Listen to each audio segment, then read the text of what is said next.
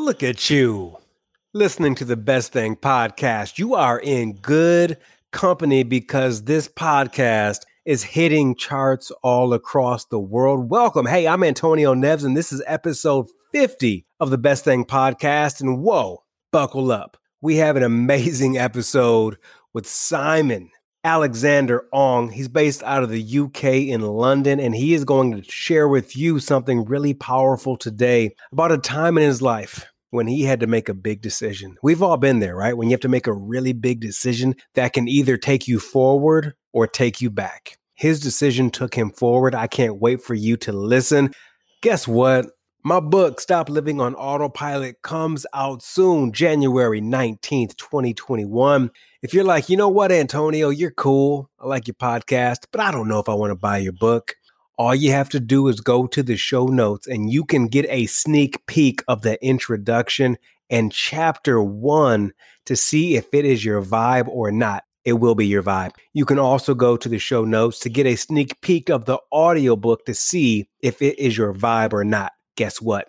You're going to love it. Can't wait for you to listen to it. Can't wait for you to read the book. Hey, if you, if you have, if you've been listening to this podcast for quite some time, I invite you to give it five stars. I invite you to leave it a review. I invite you to write a short recommendation to a friend and say, hey, listen to this podcast that I really get a lot out of. I would really, really appreciate that. By the way, I want to let you know to keep it real. I'm in my, my garage right now, and behind me is a sexy Honda Odyssey minivan. Sometimes when you record the introductions of your show, you got to do it where your kids are not being loud. Hey, I'm always going to keep it real with you. But without further ado, let's get to episode 50. You heard me right. Episode 50 of the Best Thing Podcast.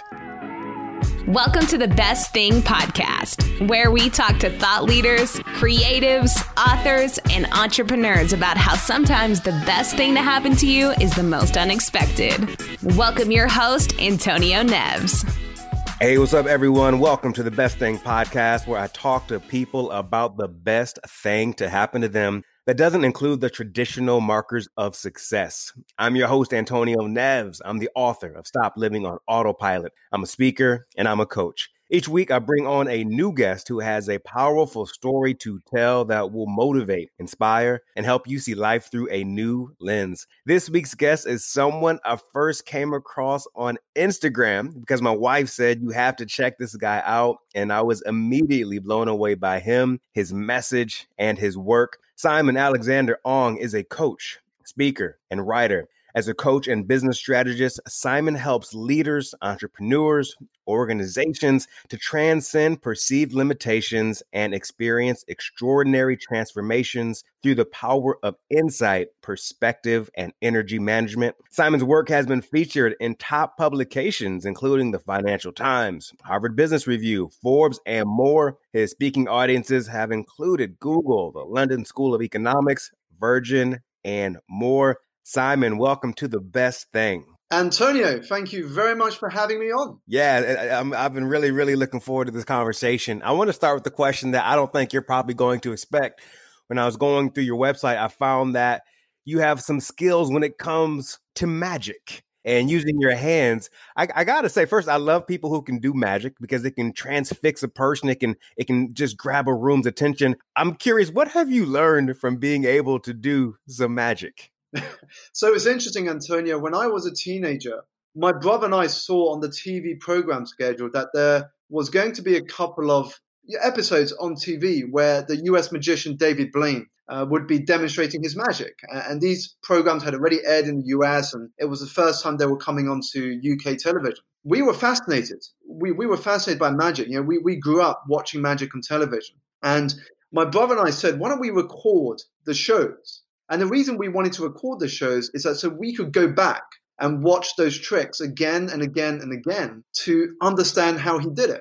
Now, we didn't break the code or break every single trick, but we managed to suss out, to work out how he did quite a lot of those tricks. And it was really cool when we went to school.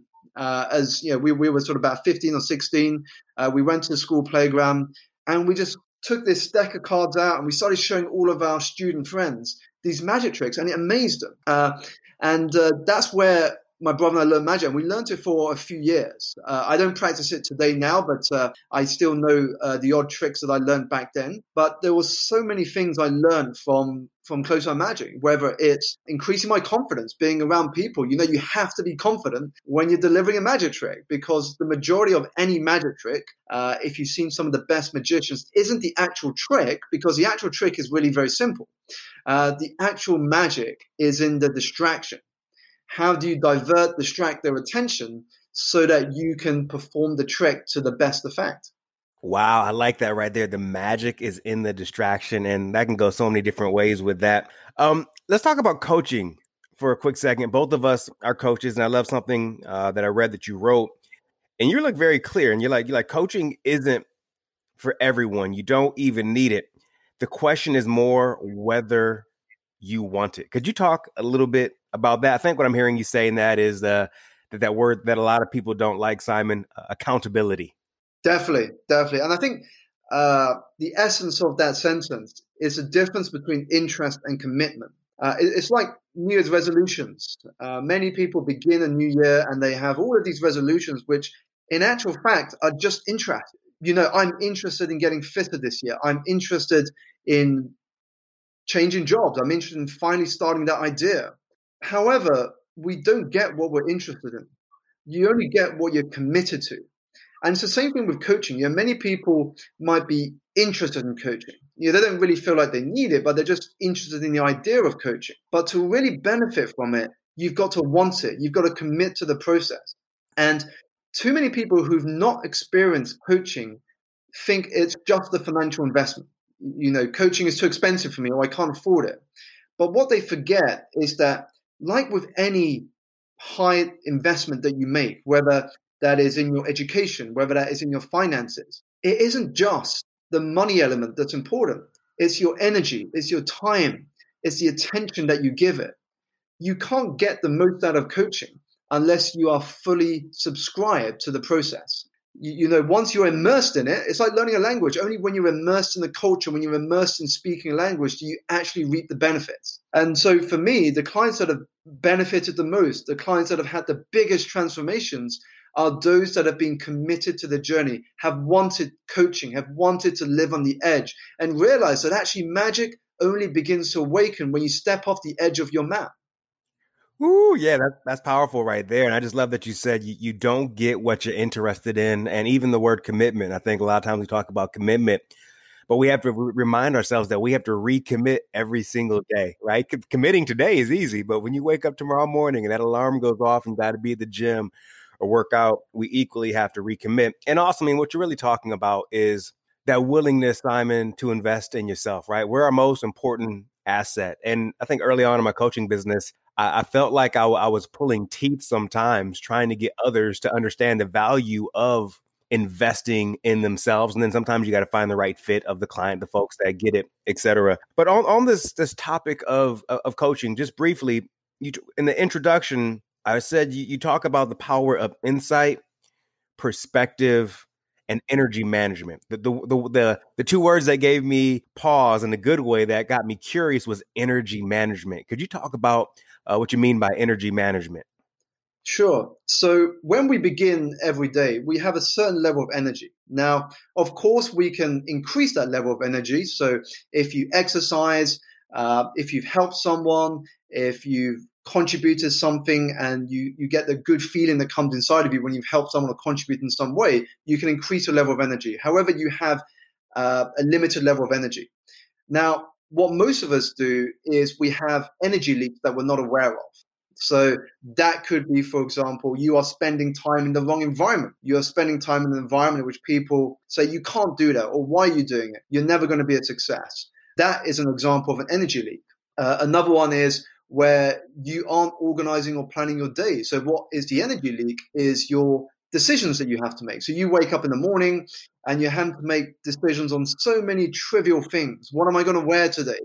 Uh, what is my first task I've got to do? So, what you've lost is a morning in which you could have actually taken action on doing things, but you've wasted it on working out what you're going to do. So, you've been in the process of doing, but not actually doing. Uh, so, energy management really is understanding what is giving you energy, what is draining you of energy, and how to manage the two. The way I see it really is when you look at your day, when you live each day, it's about living with intention. How are you living with intention? Too many of us think hard work's going to get us far. Now, don't get me wrong, hard work is important, but hard work alone is only going to cause you to burn out. Energy management is understanding that the most productive days are days in which you have a rhythm. Now, what I mean by rhythm is periods in which you are focused, periods in which you are, as Cal Newport would say, where you have periods of deep work, but also periods of intentional rest. How are you intentionally resting so that you can come back with new insight, perspective, that spark of an idea that you wouldn't get if you are constantly just in work mode? Because at some point you can only get exhausted.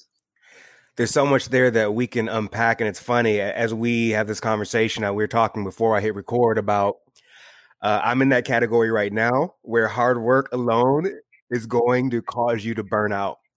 The good news, Simon, is that I caught it in the process of it happening, by, by, by primarily by a feeling in my body and my shoulders, et cetera. But but this right here is a good reminder for me that hard work alone is um, going to cause me to burn out. So I needed this right now, selfishly. Um, and I like how you talk about being intentional. There's one thing that I feel like as I've researched and learned more about you is that you are intentional. And, and Simon, you briefly talked about environment. I would love for you to briefly chat about how we can design an environment that allows us to uh, to succeed. Sure it's interesting. An, an, environment for me is one of the most important areas if you want to succeed. Uh, you know, I often get question a question asked me at the end of talks that I do here in in the UK and uh, abroad, in which people often say, "What is the quickest way to succeed in any area of your life or business?" The simple answer: design an environment that makes it impossible not to succeed. Uh, now, your environment encompasses a lot of different things. The first area we tend to default in thinking about is the people we physically spend time with. Uh, you know, who do you spend most of your time with? But actually, it encompasses a whole host of other areas. It is things such as uh, what books are you reading? What are you feeding your mind? Your mind nutrition, if you will. Uh, who are you following on social media? Uh, what do you watch on television? What do you listen to? Your physical environment uh, you know, I read a great book uh, a number of years ago by Marie Kondo called The Life Changing Magic of Tidying Up.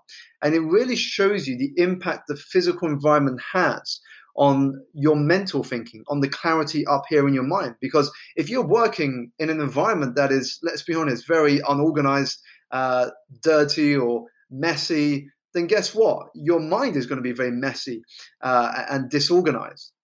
Uh, and a great example of how your physical environment can raise your mindset, raise your thinking, and shape what you see as possible is where you spend your time in.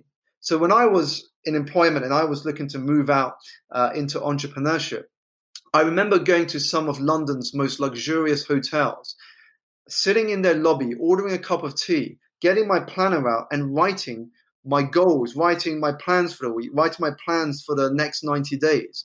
But what stimulated my imagination was the fact that I was in these incredible surroundings. You know, there was there was wealthy people around me. The whole lobby was just beautiful. I mean, it was like a postcard where when, when you see some of these lobbies of these hotels. And so that really uh, shifted my mindset from focusing on what my limitations were to focusing on what was actually possible. Yeah, you, as you talk about the hotel lobby, I was fortunate enough over the course of writing my book, there's a hotel in downtown Los Angeles that I would go to on a regular basis, specifically to write. Sometimes I'd even stay the night there for a night or two. Didn't happen too often, but thank goodness my wife was supportive. Like, yeah, get out of the house, go write. But to your point, that environment just did something to me. Something was channeled in that clean, inspiring environment. And I'm glad I'm doing this interview right now in my garage where my my sexy minivan is behind me and not in my home office, Simon, because if you saw the mess in that bad in that bad boy right now, you're like Antonio, we got some work to do. Um, so before we get to the question of the best thing, I, I have one more question for you, and I want to talk a bit about habits. I think a lot of different people out there have different takes on, on habits. Uh, the way I've heard you talk about it, Simon, are ensuring that some things in your life are non-negotiable. Can can you talk about non-negotiables and why they're so important? Non-negotiables are so important because they literally are the secret to your success. You know, I often say that uh, habits are more important than goals. And the reason is is because you may not always get your goal, but I promise you you will always get your habits. And that's why you've got to carefully think, what are my non-negotiables? The reason I call them non-negotiables it's to condition your mind to put them higher up the priority list. They are the very first things you do before you do anything else. There's no negotiation. Uh, so for me, one of my non-negotiables is daily exercise. Now, that may involve going to the gym. It may mean going swimming. It may be going out on my bike. Uh, or given some of the lockdowns we've had in the UK when gyms have been closed, I'll work out at home.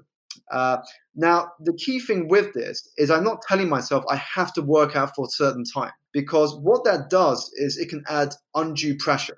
You know, suddenly you feel pressure. I have to work out for 60 minutes or 90 minutes or whatever that time is. The fact that it's a non-negotiable means as long as I have done the activity, I've done it. And over time, that builds momentum. So it's really to reflect on if you took your average day right now and you were to repeat it every day for the next five years, would you be closer to where you want to be or further away? If you're not closer to where you want to be, what does that tell you? And what must your non negotiables, not should, but what must your non negotiables be in order for you to get close to where and who you would like to be? Yeah, I love that right there. In my book, I talk about the last 30 days. And sometimes, if you want to know where you're heading, you just have to look at your last 30 days because they're a good indicator to the point that you make right there. You're looking at your daily habits of what is or what isn't going to happen. I was working with a coaching client of mine not long ago, and he said something really profound, specifically about habits. And Simon, he said something to the extent of, you know, I've realized that how I wake up, meaning if he's in a funk or a bad mood, doesn't determine how I show up. So even though I may wake up in a funk, exhausted, tired, doesn't that doesn't change how I'm going to show up because I have some non-negotiables in my life. And so I think sometimes we forget that we have a say over some of these things. And I'm impressed by you right now because that workout that you're getting in, especially if you do it in the morning, uh, I know you have a young, uh, a newborn. So I'm guessing sometimes you're really tired and don't want to do that workout. Indeed, and that's why I've also got an app. So there will be days when I can't get out of the home, but uh, at least I can fit in a workout when our daughter's sleeping.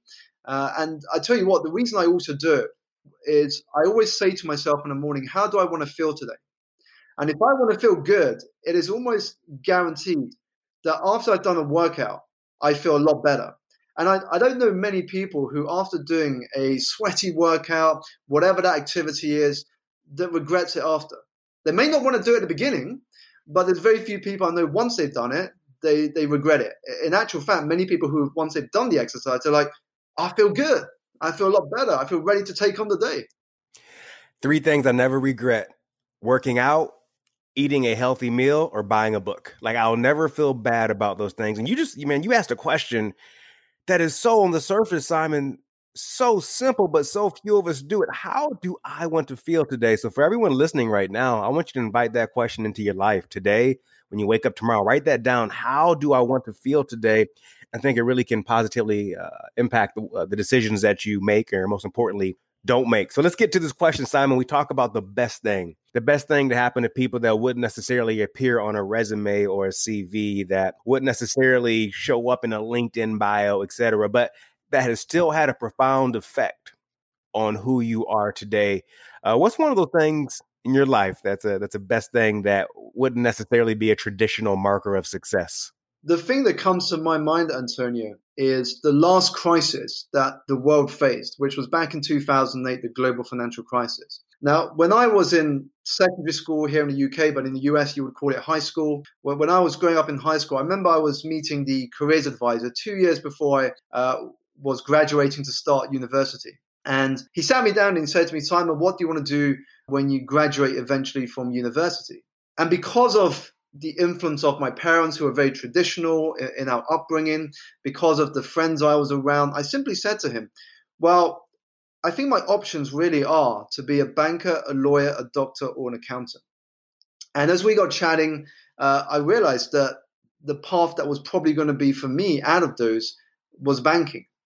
Now, again, it wasn't because I wanted to pursue a career in any of those. It was what I was brought up uh, to understand success was. So for me, success was very narrowly defined by one of those four definitions in terms of what your job was.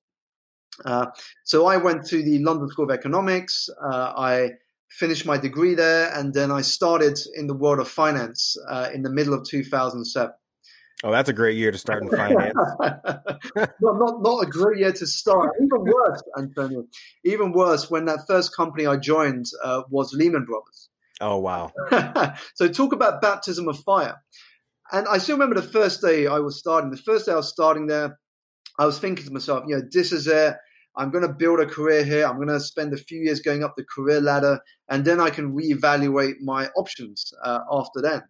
And the reason I was so excited again wasn't because it was something uh, I wanted to do that I felt was my life purpose. It was more because the previous five years were very challenging. You know, the five years before I started my first job, I had uh, lost my mum at the age of 19.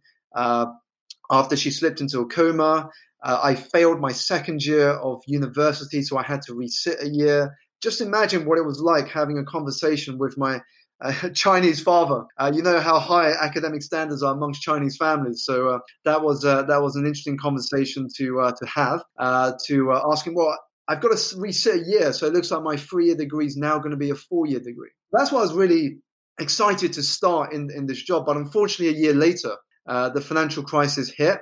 Uh, and the following years would be very volatile. I was in and out of jobs. Um, I, I, was close to breaking up from, from my now wife at the time. Uh, and I went through a period of depression because things just weren't working out. Uh, so that, even though it was painful at the time, uh, it was very dark at the time. Looking back, it was an absolute blessing. It was a very pivotal moment uh, in my life. It also made me realize, Antonio, that actually it is in those hardest and and darkest moments in your life that will equip you with the wisdom, the insight, and the skills to create the best times. And that is exactly what happened uh, in those moments. I learned what was most important. I had the opportunity to self-reflect. And more important, let me let me let me interrupt real quick because I agree with you 100%. And really, what we're talking about there was, was resilience. I'm curious for you because when this was going on, Simon, I didn't know I don't know where you were in your journey when it comes to personal development, self-development work, etc. But that would have broke a lot of people. You're young, you're coming out of university at a really bad time to go into a banking profession. So I'm just curious what allowed you. I know you mentioned I'm sure your confidence took a beating. You mentioned some of the depression that came on. What were those key things that allowed you to to stay resilient and frankly optimistic even in the midst of, of the storm? I'm going to be honest, Antonio. The easy answer to that is uh, is my wife. Uh, Ryan Holiday uh, wrote an article. I, I, I can't remember when he published it, but he wrote an article, and he said one of life's greatest unspoken hacks is finding the right life partner who complements, who supports you, who challenges you to be better and to lift you up in those down days. Uh, and I think that was one of my greatest weapons uh, was having someone uh, who could lift me up, having someone who knew exactly what I was going through that no one else did. You know, very few people know what exactly is going in your mind because on the outside, when you look on social media, all can look rosy, it can all look nice, uh, but actually, she knew what was going on and. Uh, she's been there from you know that point in my journey to where I am today, uh, and she's really been my support, if you will, the one who really helped me to get through these tough times. Am I am I hearing you say that I'm again not knowing you then that maybe in a time that Simon didn't believe in himself, how amazing it was to still have someone that believed that believed in you. Totally, totally. I think we all need that. We all need that someone, or it could be more than someone who believes in you in those times that you do not believe in yourself or you doubt yourself. Uh, you, you find that perhaps you don't have the courage to, to, to, you know, to, to move to that next level. But when you've got someone that believes in you, that believes in your potential, that believes in you have a gift somewhere deep within uh, that the world deserves to see, that really helps in those vulnerable moments. Uh, you know, reminds me as I share this with you, Antonio, it reminds me of something that uh, Kobe Bryant said, and he said that one of his biggest gifts was his father's unconditional love. Uh, that was given to him. His father said to him, I don't care if you score zero or if you score the highest points in history, you're still my son and I will love you the same. So you already had that belief and support right from the start that he was given permission to fail, to try, uh, and to not be afraid because his father would always be in his corner.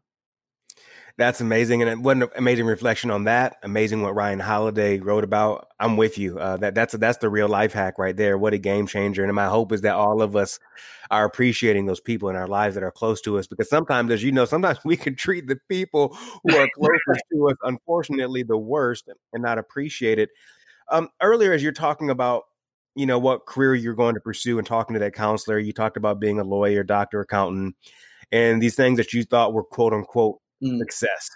Uh, and it sounded like you were kind of resigned to the fact that you were going to go into a profession of banking and then reevaluate your options a little bit later. Could you talk about, uh, you can talk about this from a, a, personal perspective, but even maybe with some of the coaching clients you've had over the years, mm. how many people assume they're, they make a decision, then they think, oh, you know what, I'll reevaluate my options in a year or two.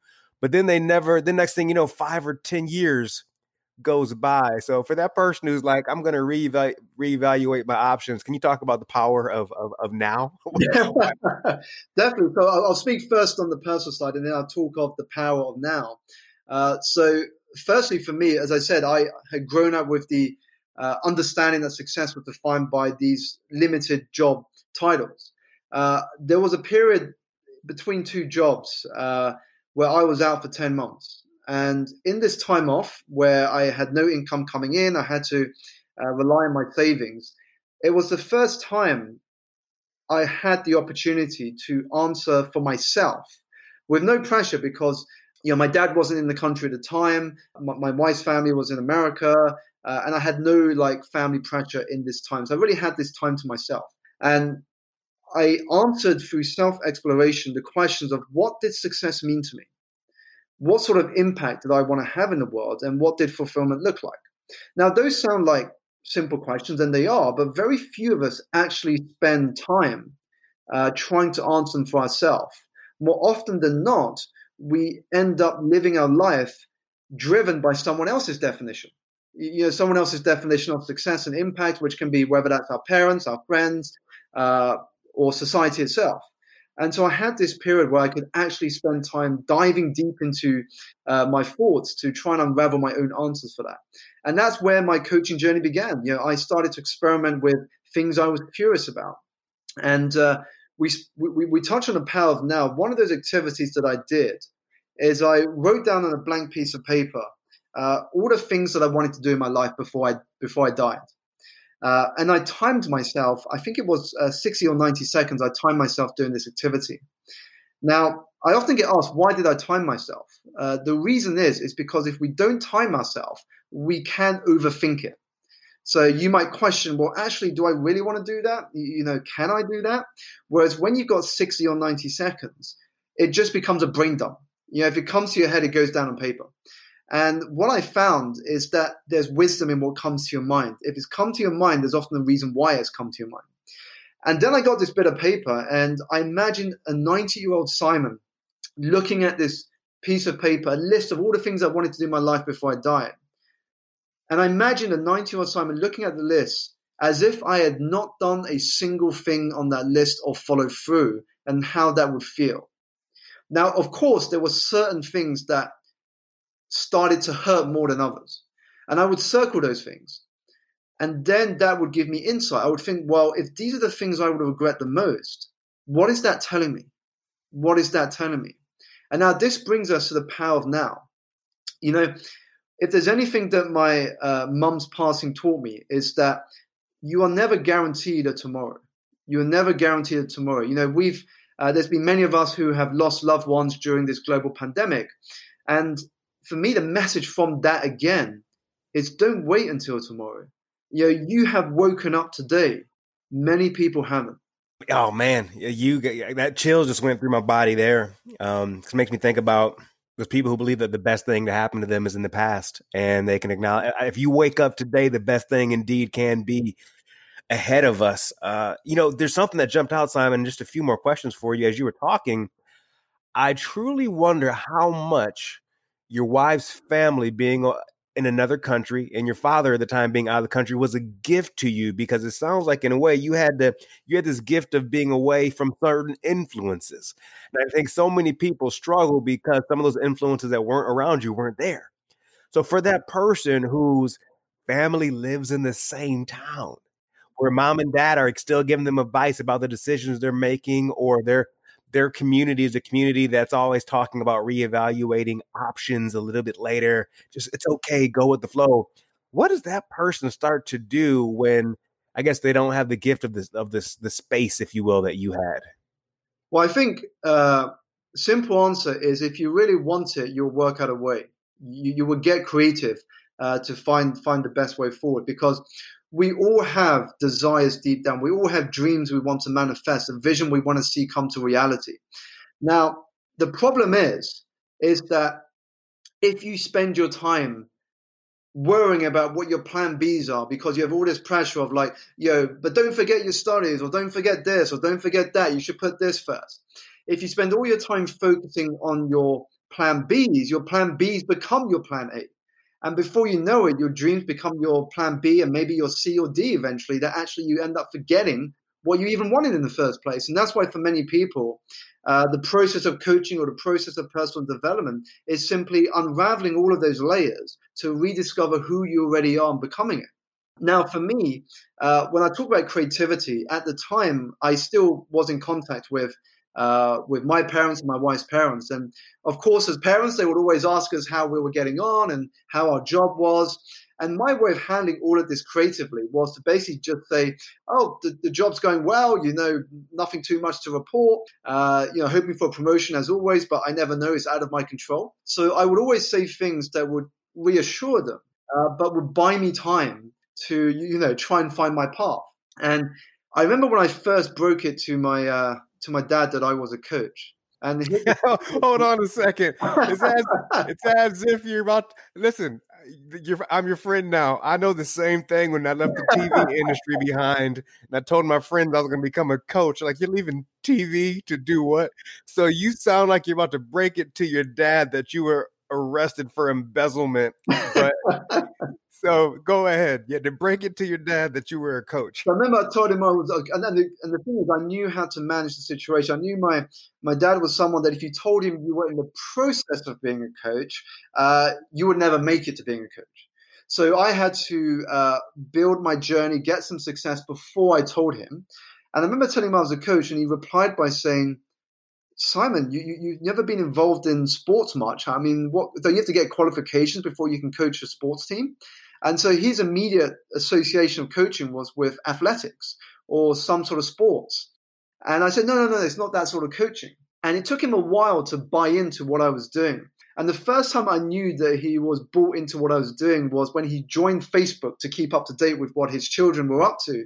And uh, I shared an interview that I did with the BBC.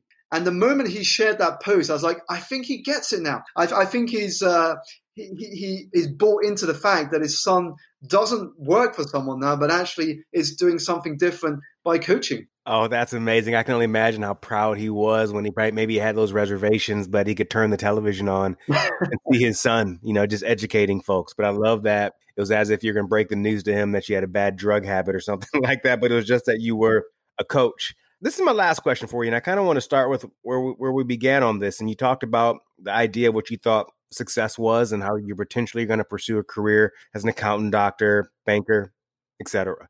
Now, Simon, that you're a parent, and I know your daughter's not even a, a year old yet, but when she's thinking about her career and decisions she's going to make, how are you going to, you and your wife, going to approach that with her?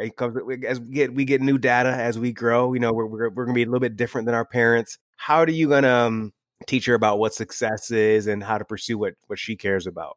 I think if there's anything I've learned from this journey, and, and I think it also helps that I have coaching as a skill uh, and as a tool that I know many parents uh, in, in the former generation didn't have, is for me is to really help her understand what success means to her. I'm I don't want to pressurize her by defining this is what your success should look like, but if she has a curiosity to something to help her foster that, to cultivate it and to follow it. Now, it may not lead anywhere, but at least she's done it and at least she's learned something from it.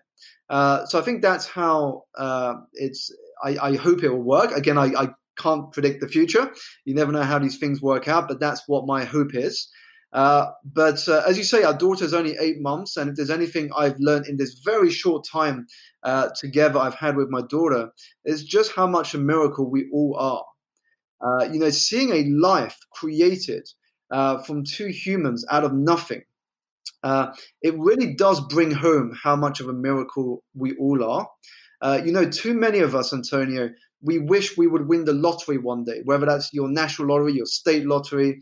But what we forget is you have already won the greatest lottery there is going, the lottery of life itself. You know, it is literally an impossibility for us to be born. When you think of the fact that your grandparents, your grandparents' parents had to survive two world wars, uh, which wiped out generations. Uh, they survived multiple pandemics. If you go back in history, for your lineage in human history to be unbroken ever since the dawn of civilization, that you literally are a miracle. There's no one that has ever been you or ever will be you. But what we forget is we've won the greatest lottery there is going. Question is, what are you going to do with that winning ticket? Whoa.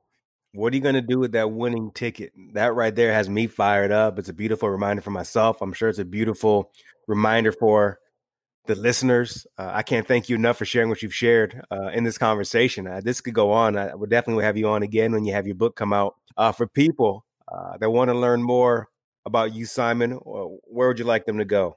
Well, I would say if you user of social media, I'm on all the major platforms, so you can look at my videos on YouTube. I'm on LinkedIn, uh, Twitter, and Instagram. My handle is at Simon Alexander O.